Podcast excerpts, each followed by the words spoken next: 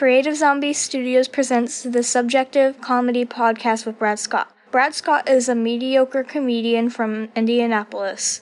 This is his show. If you don't think it's funny, remember, comedy is subjective.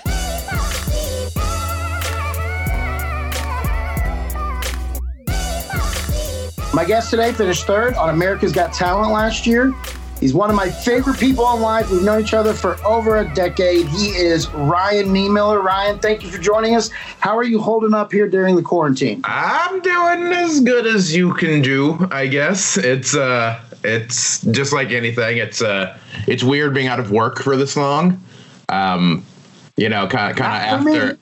Well, I would say like after AGT, it was like I was go.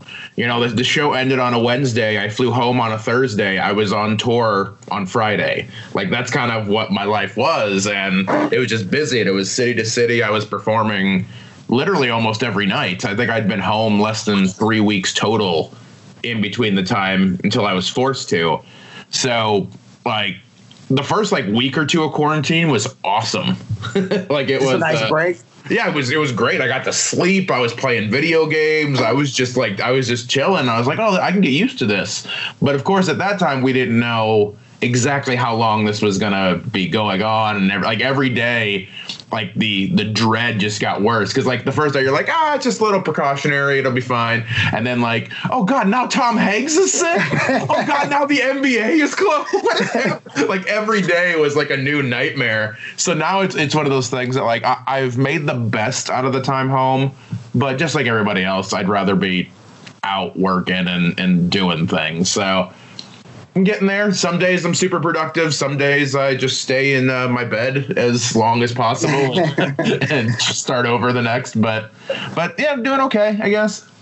This has been this quarantine has actually been wonderful for my career, because now, you, all of my friends who were too busy to do my show have plenty of time. And I mean, hell, as of right now, I have the same tour schedule as Chappelle, Tosh, everybody.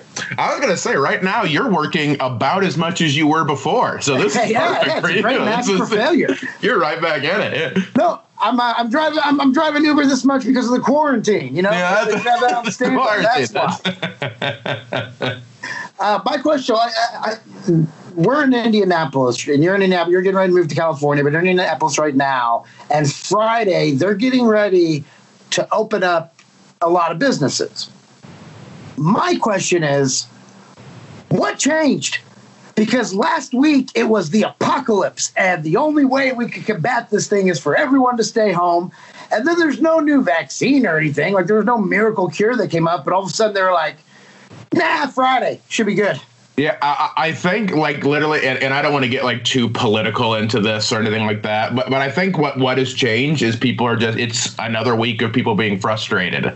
This is our response to it, not, and I'm not just bad mouthing the U.S.'s response, but most of the world, the same kind of thing. This is so predictable. This is what has happened with almost every recorded pandemic in history. We do this, we do the smart thing and shut things down to try to stop the spread. You know, it's working. And then people, because human beings are not meant to be cooped up inside, get frustrated. And then we all decide, it's probably fine. And then we get it 10 times worse. So yeah, that's what I'm worried about, is the second wave of it, I think, is going to be. Although driving Uber, I've figured out most people aren't taking this very seriously. Yeah, I mean, the reason I think people were taking it seriously in any kind of tangible way is because shit was closed down.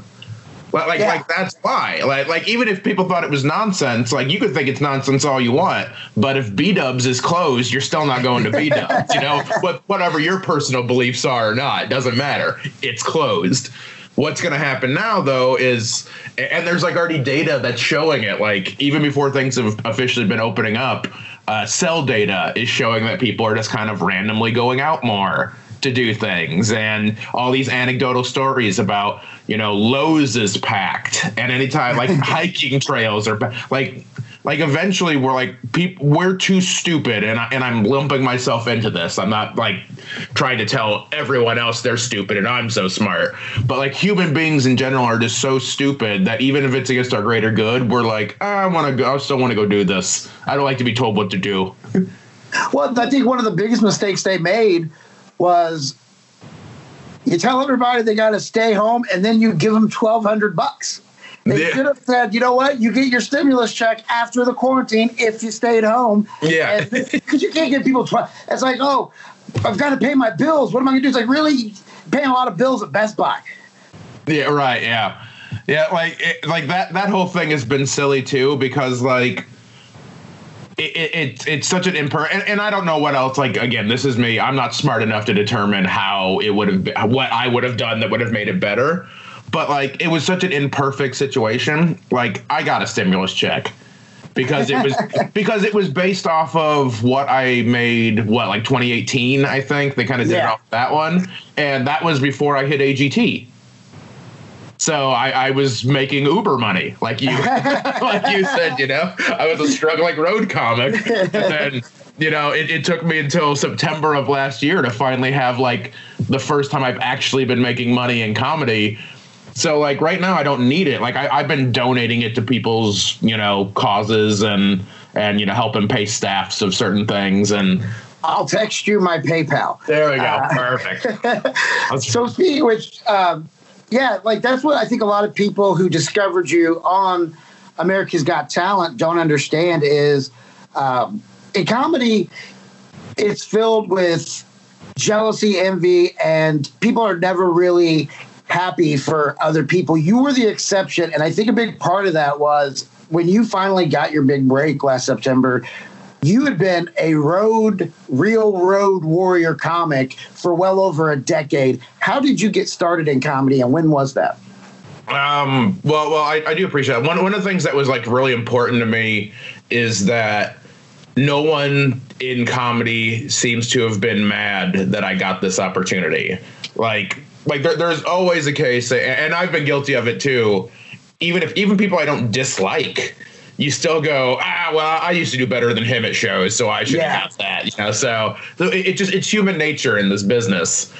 So it's been very, very cool that I've done everything kind of the right way to the best of my ability, that no one's pissed that I got this shot.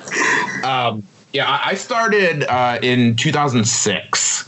So right after I graduated, I went to Indiana State. I got a theater degree because I was a great planner even then. I didn't know you could start elsewhere.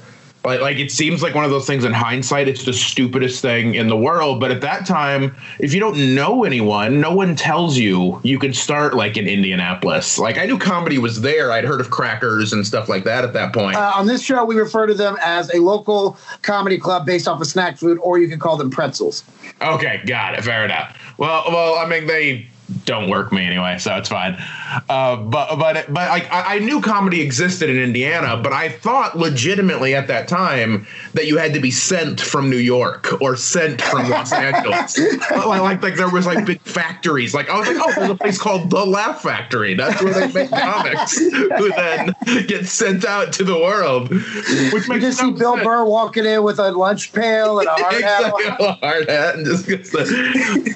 it sounds so stupid now, but, like, I'm sure you remember, like, when you first start, you don't know anything. Yep. And it's not like there wasn't like as many resources in 2006 to, like, really, like, look and be like, oh, okay, this is how these comics did. You could find them, but, like, now everyone has a podcast, or every comic you have an easily found interview with every comic you've ever respected that says how you start, what do you do. At this time, I was just like, shit, I don't know. I had a buddy I was roommates with in college who was an engineer who was working in Los Angeles. And basically he's like, hey, I got this extra room. I know you want to start stand up. I won't charge you rent as long as you work. You can't just sit around and do nothing. But as long as you're kind of trying to make stuff happen, I won't charge you. So I packed up my car and went out there. I took a class at the Ice House because I didn't know, again, how to start. Comedy classes are... I don't got to tell you, they can be a little iffy. Yeah, it's the one thing, because, like, it's not always a perfect one-to-one, but in comedy, most comedians that you can learn from are out on the road. Well, yeah. like they're tangibly working, you know, or so don't want to teach you because it's like we have enough competition. Exactly. So again, it's not a perfect, because the class I took, it was with Bobby Oliver, and I love Bobby Oliver, and Bobby's great. I love her. We're still friends to this day. I legitimately learned a lot, but in hindsight, I wouldn't have started with the class, because a lot of that class was more. It was more tailored for people who had never performed at all.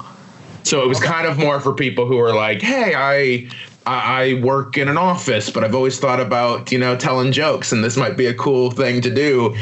I had a theater degree. I'd already done some professional theater. I knew how to be on stage. So for me, it was more, OK, now it's just joke writing. So the networking was great. I met lifelong friends, you know, in that class that were kind of associated with it. But again, that just I didn't know where else to start. And I was living near the Ice House. So I was like, OK, screw it. This will work.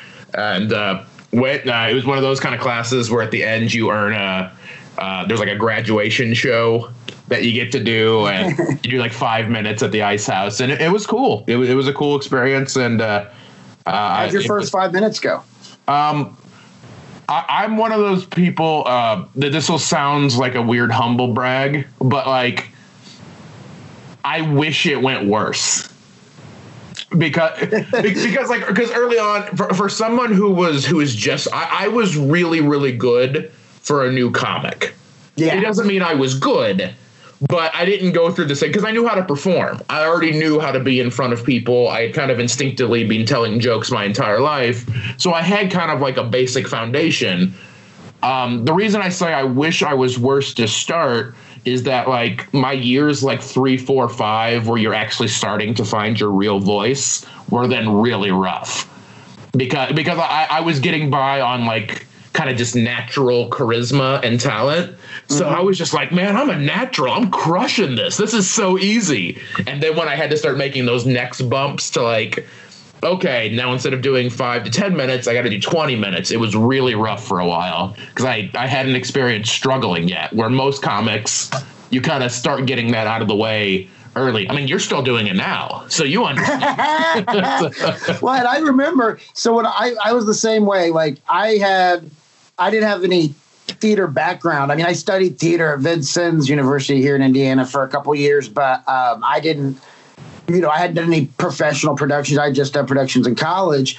But the first time I did stand up I got lucky that when I started doing stand up in Indianapolis at Pretzels, a club that was known as the Funny Bone for a little bit, and then became another club, had opened up. So everybody flooded from Pretzels to there because they thought they were going to get bumped up. So I got thrown to the fire and was hosting professional shows with, bigger name comics now. They weren't at the time. Like my first week was with a juggling magician douchebag. But then my second and third weeks were Daniel Tosh and Jim Gaffigan hosting those whole weeks and kind of learning by fire then. And I remember hearing from like every comic I worked with, like, how long have you done this? And I'd be like 8 months. And they're like, are you fucking kidding me? Really? Like, I can't believe it. And then I remember when it got to be a point where I'm like, they're like, how long have you done this? And I'm like 4 years. And they're like, that seems about right. And I'm like, oh, shit.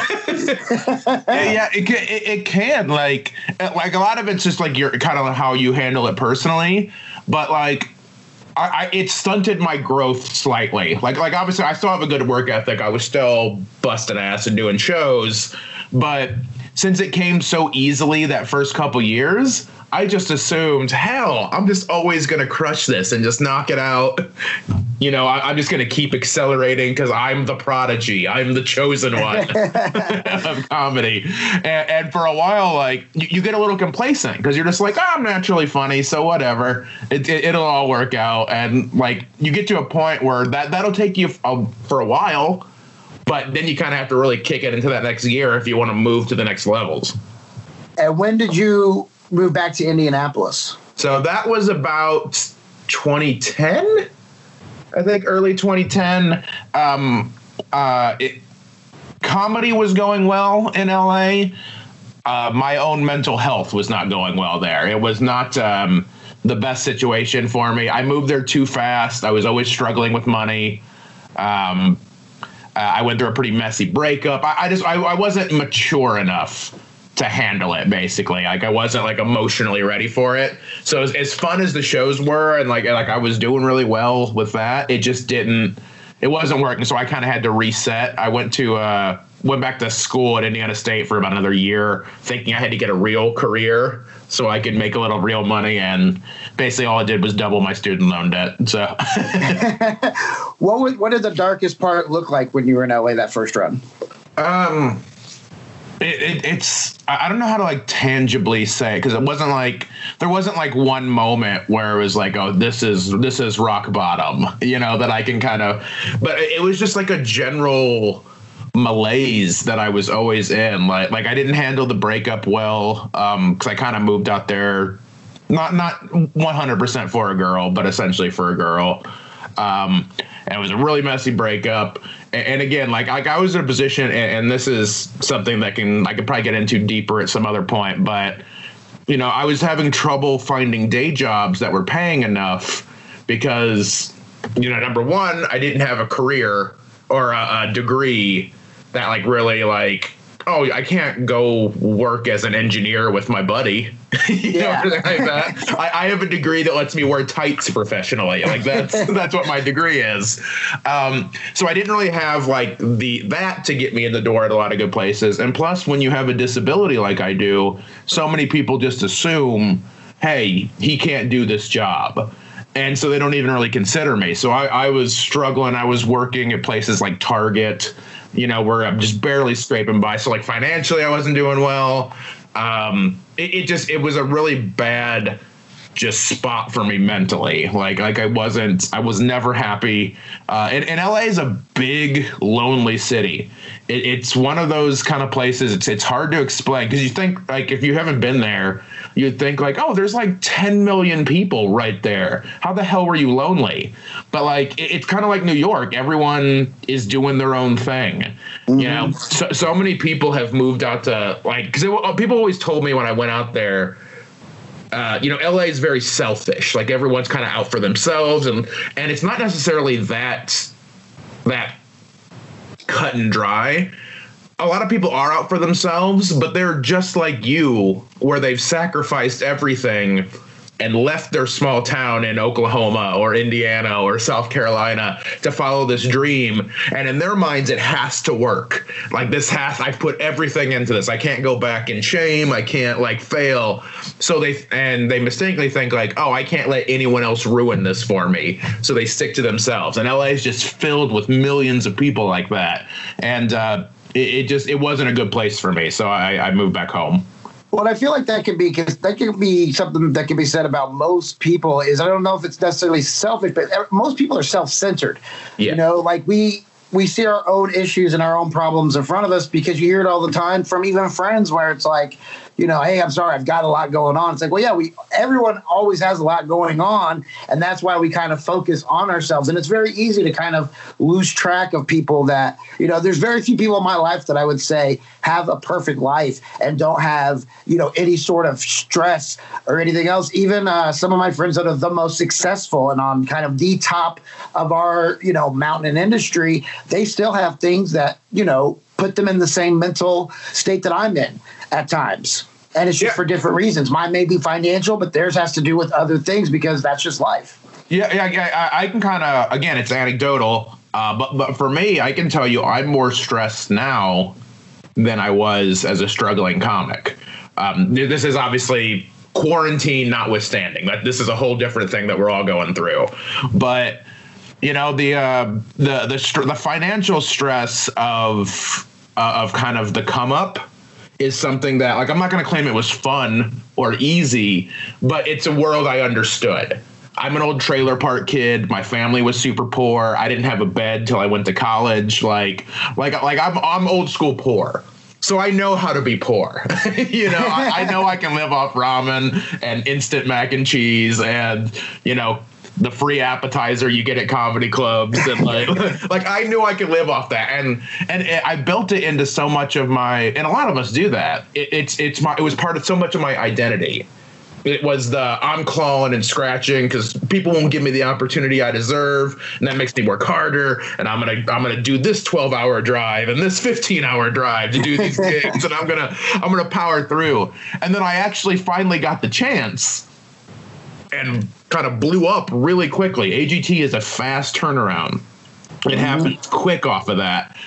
And now these comedy clubs that wouldn't even open my emails are asking me to come in and can you headline this weekend? We'll give you the most money I've ever made in comedy by far. Like everyone's like, we'll give you this, we'll give you that. We want you to come in, sound out these shows. Now there's this new pressure of like, oh shit, they're putting a lot of money into me being here. So I can't wing it. You know, I have to like, so there's this pressure of like, people are driving 6 hours to come see me now, and the clubs are offering me good money to come there. And again, this sounds like my diamond necklace is so heavy. Like comics would, like most comics would be dying for the opportunity to do what I'm doing. And I don't take that like lightly. I don't take this for granted, but it is a new pressure now because you can't, when I was featuring at clubs, if you have a great set, awesome. If you have a terrible set, no one was there for you anyway. Yeah. So like you're kind of in the sweet spot. Now if like you're on the marquee, you're expected to deliver at a high level, and it's tough to do that show after show after show after show. Yeah, you have no off days anymore, and you have to be mindful. I was actually just talking to Daniel Sloss about this in a recent episode. He went when he and I met in Pretzels in Indianapolis 7 years ago. He was an unknown Scottish comedian and had been in America a handful of times. So after the show, it was the traditional, like, you were great, blah, blah, blah, except for one group that he talked about on a Netflix special. But the next time that we, or sorry, not the next time, but last year when he was on tour and did like an actual American tour, I mean, people were crying in the meet and greet to meet him. Like, people were lighting up. It was a different experience, but with that comes a different pressure because before he was, in America, he could have a bad night. If he was a dick, it was fine. Now, cell phone cameras, everything else, you have to be mindful because anywhere you go now, you're not Ryan Niemiller, you're Ryan, America's Got Talent's Ryan Niemiller. And you're right, that is an incredibly different kind of pressure, but it's a pressure nonetheless. Exactly. And again, it's a pressure that I asked for, and in this business most of us want. You want to get to the level where that's a problem. But it doesn't mean it's not a problem, Yeah. Like I understand that, like people have it way worse than me. It's nothing where I'm trying to like wave my dick and say this is I have it worse than any comic's ever had it. But like it is different, like just like experiences. My girlfriend, she's getting better with it, but like it's rough for her because she's a very reserved kind of private person, and we'll be out just having lunch and people just come up to us. Yeah. Because America's Got Talent, especially, it's the type of show where it's kind of built around you. You're not only just doing whatever your talent is, but they let you tell your story. You get to connect as a human. That's why it was so effective for me. I think I'm a pretty funny guy, but if all the America's Got Talent wanted was someone that could be funny for 2 minutes, there's thousands of us that could do that.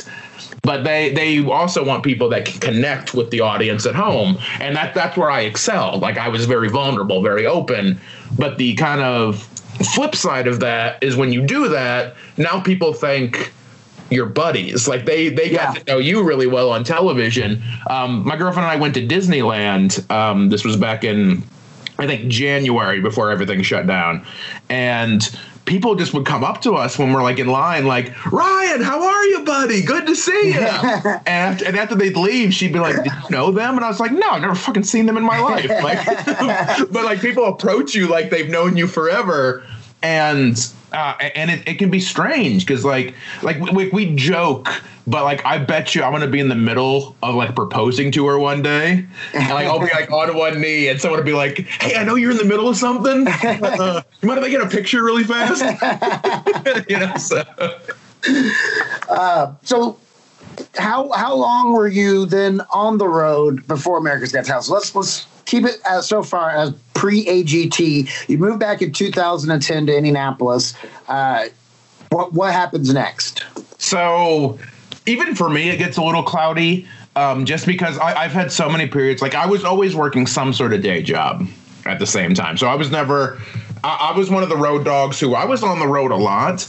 but I was also working at Starbucks, or I was also working at Walmart, you know. So I had, because I was working the road as much, but I wasn't quite making the money that I would have hoped. I still had to work jobs that, you know, brought a little extra money in, but also were kind of designed where they knew I was going to take those days off for shows no matter what, you know? Yeah. So like I usually got lucky. Most of like my managers for those type of jobs were very understanding. They knew I didn't want to move up to manager at Walmart. Yeah. Like they knew I wasn't there for that. So they were very understanding of like, hey, he's probably going to take a lot of time off to go on the road, and that's fine.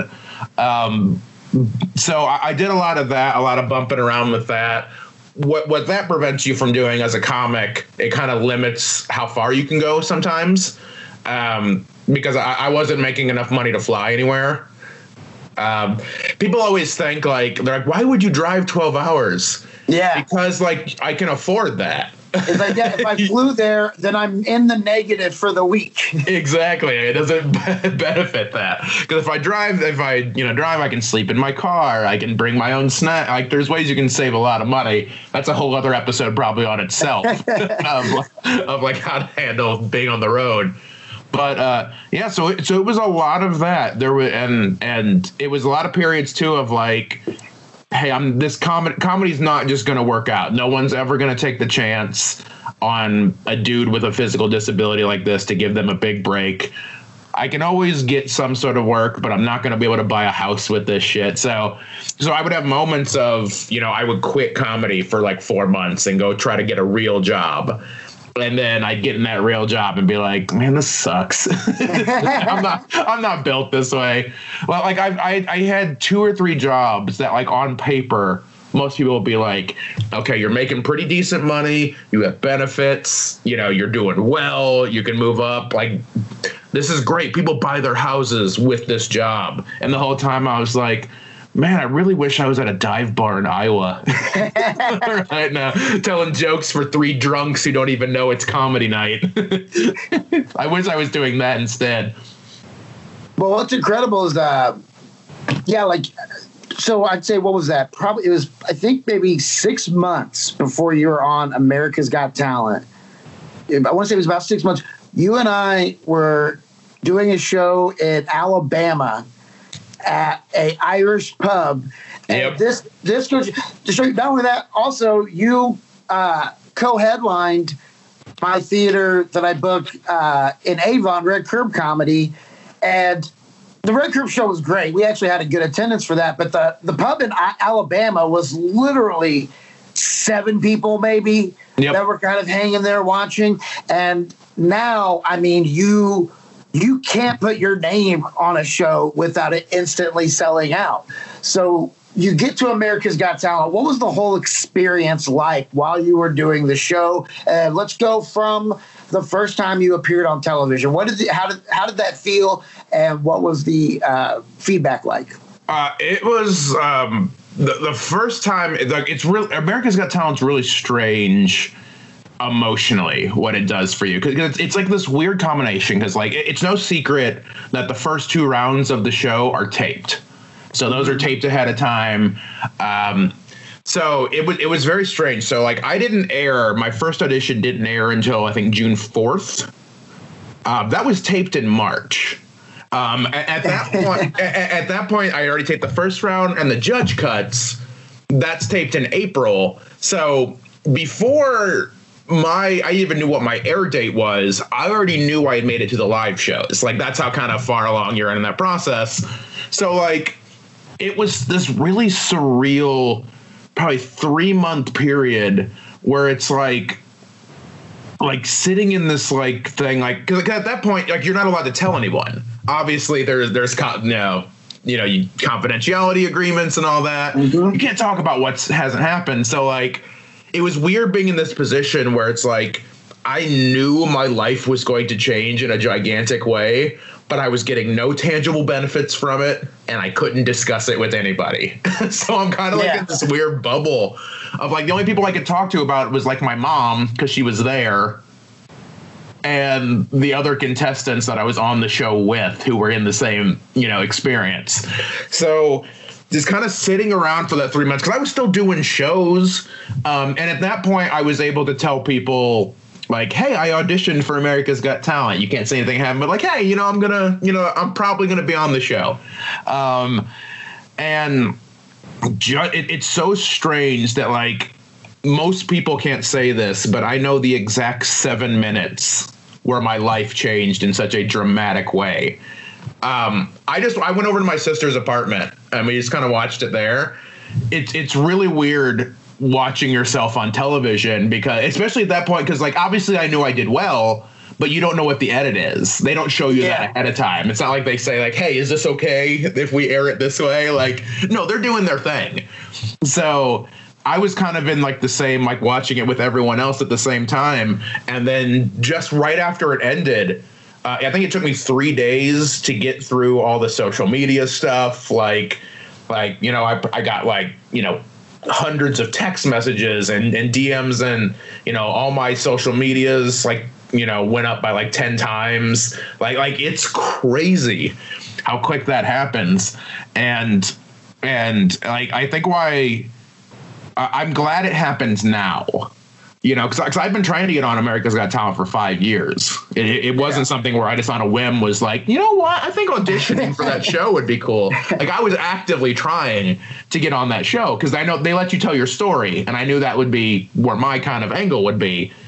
And had I got it 5 years ago, I would have immediately collapsed, because it's a lot. Most people in comedy, when they start to get big, it's kind of gradual. You can kind of see, you know, the steps here. It's like, oh, they did this, and then they got, you know, Corden, and then they got this, and then they got their you know, you can kind of see those bookmarks. With America's Got Talent, I was a dude doing, like you said, an Irish pub in Alabama for 7 people to instantly getting to headline clubs. It's surreal, and it's a lot. It happens fast. And what was the experience like getting to meet Chris Jericho and film a segment with him? What was that? How did that come about, and what was that like? Okay, yeah. So that's one of the coolest things I've ever done. Quite frankly. So for those, like, those who might not know or don't follow America's Got Talent all super closely, when you get to the finals, there's 10 acts that make to the finals, and they always do some sort of duet. Like, you do a performance with a celebrity of some kind. For musicians and singers and stuff, it's really easy. They bring in a singer and you sing a song. Like, those duets are pretty easy for the most part. With the comedians, it's weird, because I can't go up there and start telling jokes with Howie Mandel. You know, we can't do like an Abbott Costello thing. Like, it doesn't work that way, you know. So I had pushed, even from my opening audition, I strongly pushed the Cripple Threat name. So Cripple Threat, I'm a huge wrestling fan. That was the original goal. Even before stand-up, I wanted to be a pro wrestler. Cripple Threat was the name I came up with that I was going to use. And then after I trained to be a wrestler for a few months and my body couldn't take it, I was like, well, I don't want this name to go to waste. So I just became the Cripple Threat of Comedy instead. I pushed that on the show. Like, I kind of branded myself on AGT as the Cripple Threat. You know, my fans are Club Nub. That's like, you know, I was basically using pro wrestling tactics to kind of brand myself on there. So I made no excuses about being a wrestling fan on there. During the finals, or it was probably during the semifinals, I hadn't moved to the finals yet, but that all happened so fast, they plan ahead. So they basically asked me, hey, if you make the finals, like, who are your favorite wrestlers? You know, and they weren't telling me specifically what was happening, but they're like, we're kind of just pre-planning. Like, we have this basic idea. We don't want to tell you too much because we don't get your hopes up in case it doesn't work out. But, like, who are your favorite wrestlers? So I gave them a little list. You know, some of, like, the obvious one, now, Shawn Michaels, The Undertaker, you know, like, just people that I really respect. But I was like, my all-time favorite's Chris Jericho. And I even told them this at the time. I was like, he would be my choice if we're going to do something. It would be him. It's probably not going to work because he now wrestles for AEW, which is not associated with NBC Universal. So this might be getting too into the weeds for some people who aren't wrestling fans or don't care about this.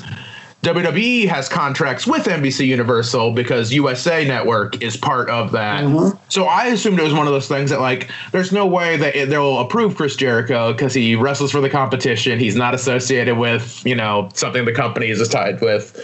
But I was like, if I had a choice, it would be him. And apparently either they liked me enough to do it anyway or didn't feel it mattered and didn't care. But they ended up contacting Chris. You know, he's in a position in his life and his career where he doesn't have to do anything he doesn't want to. Yeah. So, AGT is a big deal. He doesn't need to appear on that show to help his brand. It doesn't really do anything for his trajectory at this point, you know. So he took a look at, like, the videos when they approached him about it, and it was during the other semifinal week. I was just watching in the hotel AGT when it was on live with some of the other contestants who weren't on that week. And then suddenly I get, like, this notification on Twitter, you've been followed by Chris Jericho. And I was like, oh, shit, what is what's happening here? And then he sent me a DM and he's like, that's really fun. Like, you're really funny, man. I'm a big fan. And I thought that was it. Like, I didn't make the connection in my head. I was just like, oh, shit, my childhood, you know, idol just thinks I'm a, you know, he saw the clip. I know he was friends with a couple of comedians like Brad Williams, and because Brad Williams had done the cruise. And so I thought, like, oh, I'm really good friends with Brad. Maybe it just kind of got mentioned that way. He saw that Brad mentioned something, whatever. So I didn't make the connection at that point yet. And then once I made the finals, they told me, hey, this is the plan. We got Chris Jericho. He's going to come in and film this. And kind of to show what a cool dude Chris is, his band Fozzy was going to be in L.A. because they were opening, I think, for Iron Maiden. So for him, it was like, that was just a cool thing for him. He was going to be at, like, the L.A. Coliseum, you know, that night for, like, one of, like, the bigger gigs of his music career. But he took the time during the day to come film this stuff in Chatsworth, California, at a little wrestling school that there was a ring. It was amazing. Like, he was super humble, easy to talk to. He had really good ideas. And one of the cool things he did is he kind of just instinctively knew, because, like, TV people, for better or worse, they don't know how wrestling works. Yeah. Like, so whenever they try to write a wrestling thing, it's usually bad because they just don't quite get the nuances of it. So Chris was very strong. He was like, hey, just let Ryan and I do our thing. Like, what I know the basic idea you want. Let us get you there. You know, let us kind of talk. So I don't want to make this cheesy or hokey. Yeah. So we basically just improv'd most of it, which was awesome. He was super easy to work with. And then the coolest thing that's happened, it was really well received, which was awesome. We were kind of a little worried about that because it was so different. You know, everyone else was singing with, you know, Macklemore and, you know, things like that, which was great. But, like, you kind of know what you're getting when you see a duet like that. This was so different. It was really well received. It was funny. They let me kind of act in that. And then the cooler thing that's happened is Chris and I are friends now. So yeah. It's like we text all the time. I had Thanksgiving at his house. I don't know when this podcast will actually be put up, but as we speak right now, I'm going to be on AEW Dynamite because they're kind of doing, like, quarantine skits. So Chris is doing something called the Bubbly Bunch, where basically they're doing, like, parodies of like online viral videos and stuff, like him and the Inner Circle and all that. So they did the one. Have you seen the stuntman in quarantine video? So basically, it's this kind of. I'll give the bare bones description. It's a video. They're stuntmen and they're doing a thing where they're, like, in a fight with each other. So they kind of punch at the camera and then it cuts to another one taking the punch and they counter with a kick and then, you know, into the camera and then it cuts to someone else taking the kick and then they do something. So Chris did a version of that and he asked me to be a part of it. So, like, awesome. I sent in a video. So I think Brad Williams hits me and I hit somebody else. Like, so it's just like, it's a cool thing that, like, you know, 16-year-old me would not fucking believe that me and Chris Jericho are like not only got to like work together and do this cool little skit, but we're like legitimate friends. Yeah. And, you know, so it's like it's been, you know, it like life changing is kind of strange because like I'm seen as like a peer with some of these people because you don't see yourself that way when you make it up. Because like I know the struggle. I know all these dive bar shows that I've done. Like I knew all of that. And so now, like, people just suddenly seem like, oh, yeah, he's the guy from America's Got Talent. He's really funny. He's this big deal. You don't see yourself that way because you see working at Starbucks and sleeping in your car and all that. So now the fact that, like, oh, yeah, I'm just casually buddies with Chris Jericho is the coolest thing. That is amazing. So you're also a big gamer. Yes. Where did the love of video games come from? What was the first console that you owned and played? So video games just always kind of been a part of my life as long as I remember. Like I'm an 80s kid. I was born in 82. Me too. So yeah. So we're in that age where like we kind of hit when Nintendo really kind of made it super popular to be a gamer. My cousins had an NES. And I remember like being like 3 or 4 years old and being like, oh, shit, this is awesome. And just like any other kid, you know, I was like, I got to have a Nintendo. Got to have this. So Nintendo was the first console that kind of really made me fall in love with video gaming. And it just kind of has never gone away. Like it's a lot more now that I actually have a little bit of money, I can afford to buy the games that I want. Back then, it was a lot of, you know, renting a game at the grocery store and, you know, whatever happens to be available, you try it, you know, so we didn't own a ton of games ourselves, but yeah, it just always been a thing. Like I've loved games. It's just kind of like the same way I love pro wrestling. It lets you escape into something different. I grew up in a pretty volatile home. You know, my dad was a pretty hardcore alcoholic. We lived in a trailer. It wasn't exactly, you know, always the calmest place to be. So having things like video games and pro wrestling to where I can be like, hey, I don't have to worry about the real world for a while. I'm just trying to save this princess who keeps getting kidnapped by this giant lizard for some reason. Oh, shit, she's in another castle. Yeah, shit. So I'm going to focus on this for a while. And it's kind of never going away. I like getting to immerse myself in a different world.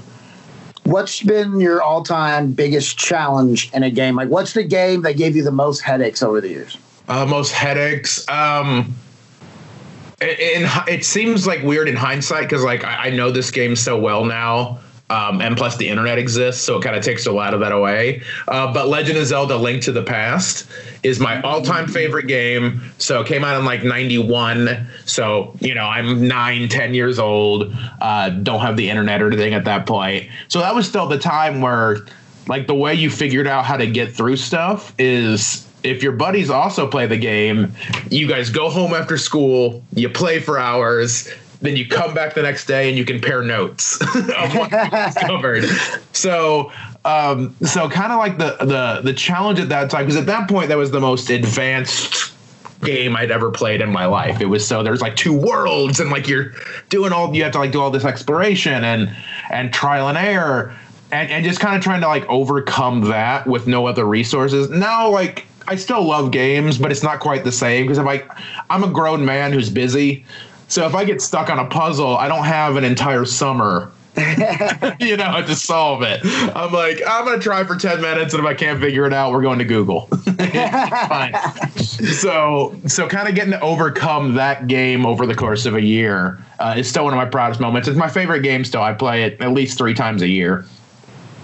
And favorite console? Favorite console all time. Probably either the Super Nintendo or actually the one I played the most is the Xbox One.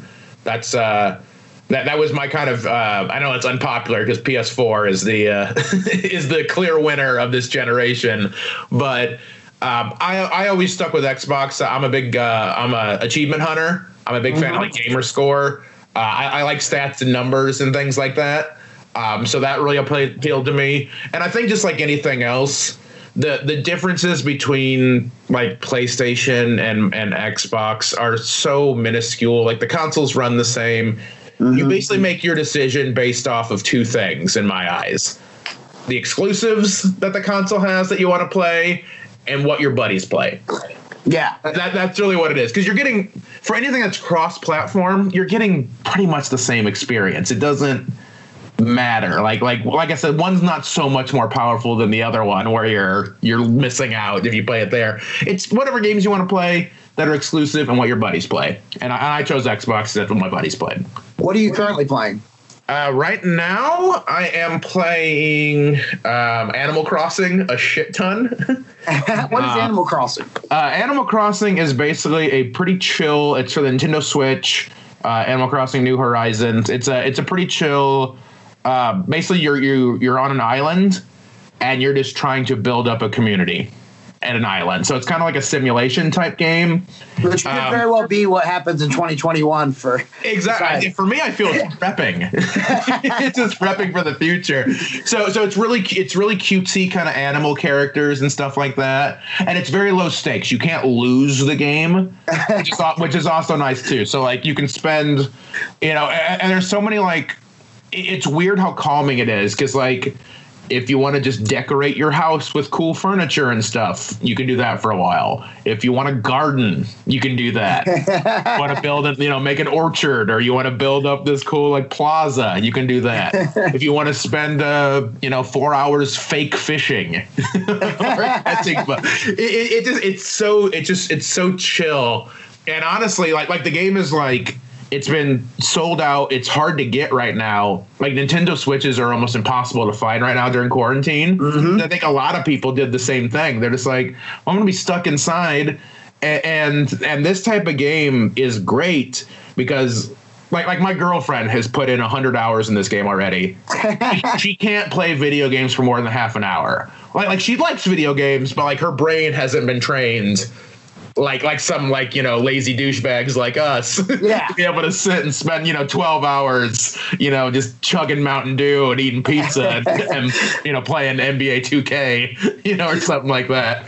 So like it's one of those games that it's just so chill because not everyone wants an intense. They don't want doom. They don't want like ultra killer. They want to just talk to cute little animal characters and plant their flowers and all that. And so it's been while my mental health has kind of been up and down during this because quarantine sucks, man. It does. Yeah. It's kind of been a nice thing to instead of focusing on that, let's see how many fish I can catch. Have you ever played Dead by Daylight? A little bit too stressful for me. Even before this, I'm one of the, I'm a person, I don't like being scared. Mm-hmm. Like that's not a feeling. I know some people love that like adrenaline rush, that they love horror movies and they love I hate roller coasters. I hate that feeling of pit of my stomach. I don't like that tension. I can do it in really small doses, so I can maybe play like a game or two of Dead by Daylight. But like when you start hearing like the music ramp up because I'm just like I don't like this. I gotta go. So we're about out of time here. What advice would you give to new comics starting out? Or maybe if there's comics listening who are struggling right now because you're somebody who has been in every situation in this business that you can possibly be in, from novice to road warrior to self-doubt and everything else. What advice would you give to them about this industry? I think like the most important skill that a comedian can actually have, especially early on when they're kind of on the come up, is self-awareness. I would say hone that. There's the cliche things that just make perfect sense in this business. Do open mics, keep writing, all that kind of I'm saying nonsense, kind of tongue in cheek, but that's the obvious nonsense that we all know. Yeah. Mm-hmm. Like you don't get good if you don't do shows, if you're not miking, if you're not writing, duh. Well, that's why I wanted to ask you this, because I feel like you, this is the advice I want. This is the real advice. This like the non-cliche. This is, you're somebody who's been through everything in this business. Yeah. So the one things I would say is learn to be self-aware if you're not already there. And that factors into everything in this business. You know, be self-aware to know when you actually kill and when you actually bomb. Like that's one of the biggest things. Like the amount of comedians, and this is at all levels, but it's usually at the open mic level, that are like, man, I crushed it. And I'm like, I was in the room. No, you didn't. And it's fine to bomb. Like I've bombed after AGT. You know, it's happened. You know, it's part of the deal. But like having the self-awareness, and it goes both ways too. Like there's some comics who think they crush every time, or they've been telling the same jokes that have never done well for like a decade. And it's like, okay, that's fine. But like, you got to know, right? Like it's okay to change your jokes. Like if they're not working, sometimes you just got to go, okay, shit, this isn't working. What else can I do? But if you do the same fucking joke the same way for a decade and it never works, like you got to know. And then also goes the other way. I know you know him as well, but he's my favorite example of this. Quindale, who is, oh yeah, I love Quindale, who I think is one of the funniest human beings on the planet. Every time I've talked to him over the course of knowing him for a decade plus, he thinks he's bombed. He thinks he's the least funny motherfucker that's ever existed on the planet. He always talks about how bad he's doing, how he bombed, and I'm like, what are you talking about? So you have to have the self-awareness to know, like, hey, if you're actually doing well, you know, that's okay to know that too. Yeah. So I think that's a big part of it. Knowing who you are, I think, is also important. What do you mean by that? So obviously, like, I have a pretty noticeable disability. If I had never talked about it, I would not have gotten to where I am. It's what sets me apart. It's what makes me different. And I don't want to talk about it forever to the extent that I do now. But, like, it's also who I am. Like having a disability in comedy is weird because so many people will be like, well, he's just cheating. It's all he talks about. I'm like, no, I'm talking about my life. Yeah. You don't get mad at a hillbilly comic for talking about growing up in a trailer park. That's his life. You don't talk about, you know, if a black comic's talking about the challenges of being black, you don't be like, well, he's just, no, it's his life. When a woman talks about the challenges of being a woman, that's her life. With disabilities, people, like, they always want to give me shit, like, well, quit. No, it's my life. This is what I know. Not only that, if you don't address it, it's so much weirder. So much weirder. I've done a lot of shows where just for fun, like, you know, there's barely anyone in the audience or it's just like a weird night. I'll do it just for fun. Like, let's see how long I can just not talk about it. I've done like complete 45s without doing it. So it's not even a thing where like I can do, I don't have to do it, but it's important to me to talk about it. And I think that's an important thing for comics. They need to do too. Like, know what's important to you and then do that. If it means a lot to you, you're going to be more passionate about it. You're going to connect with people. And the other thing I would say as well, and this is the hardest one because you know the camaraderie that comes around with like kind of building up and doing mics. You know, you have your open mic buddies, the people that you're kind of coming up with and you're around all the time. You have this tendency to want to impress them, and you have to kind of realize that at the end of the day, if you want to make it in this business, their opinions on your jokes don't matter nearly as much as you think they do. You can't play to the back of the room. You know, like I respect you, Brad. We're friends. I've known you a long time. If you don't think a joke that I do is funny, I don't give a fuck. You know, if you've heard it 1,000 times, guess what? I don't care. This audience has never heard it before. And it's one of those things that like the way I always describe it is like your goal is to get strangers to like you enough to give you money.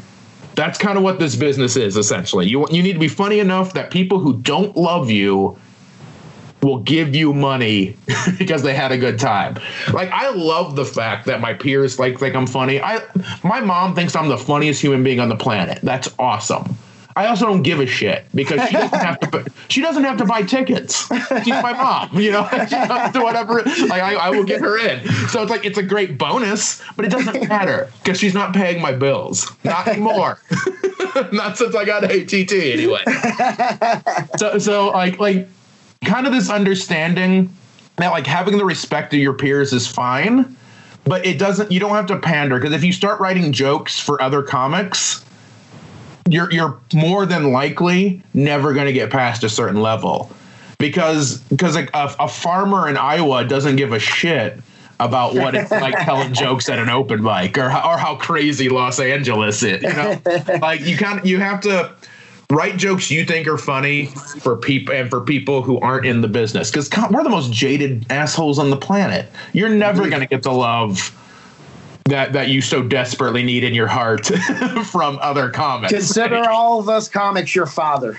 Exactly. So that would be the big thing. Don't play to the back of the room.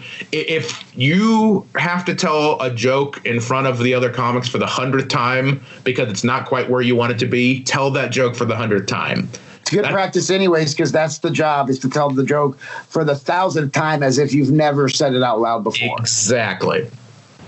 Awesome. Well, Brian, thank you so much for joining us, buddy. I wish you all the best of luck, and we'll have you back on soon. I appreciate it, man. Let's hopefully hang out soon if we're not all dead. All right. If you didn't think this podcast was funny, remember what? Comedy's subjective.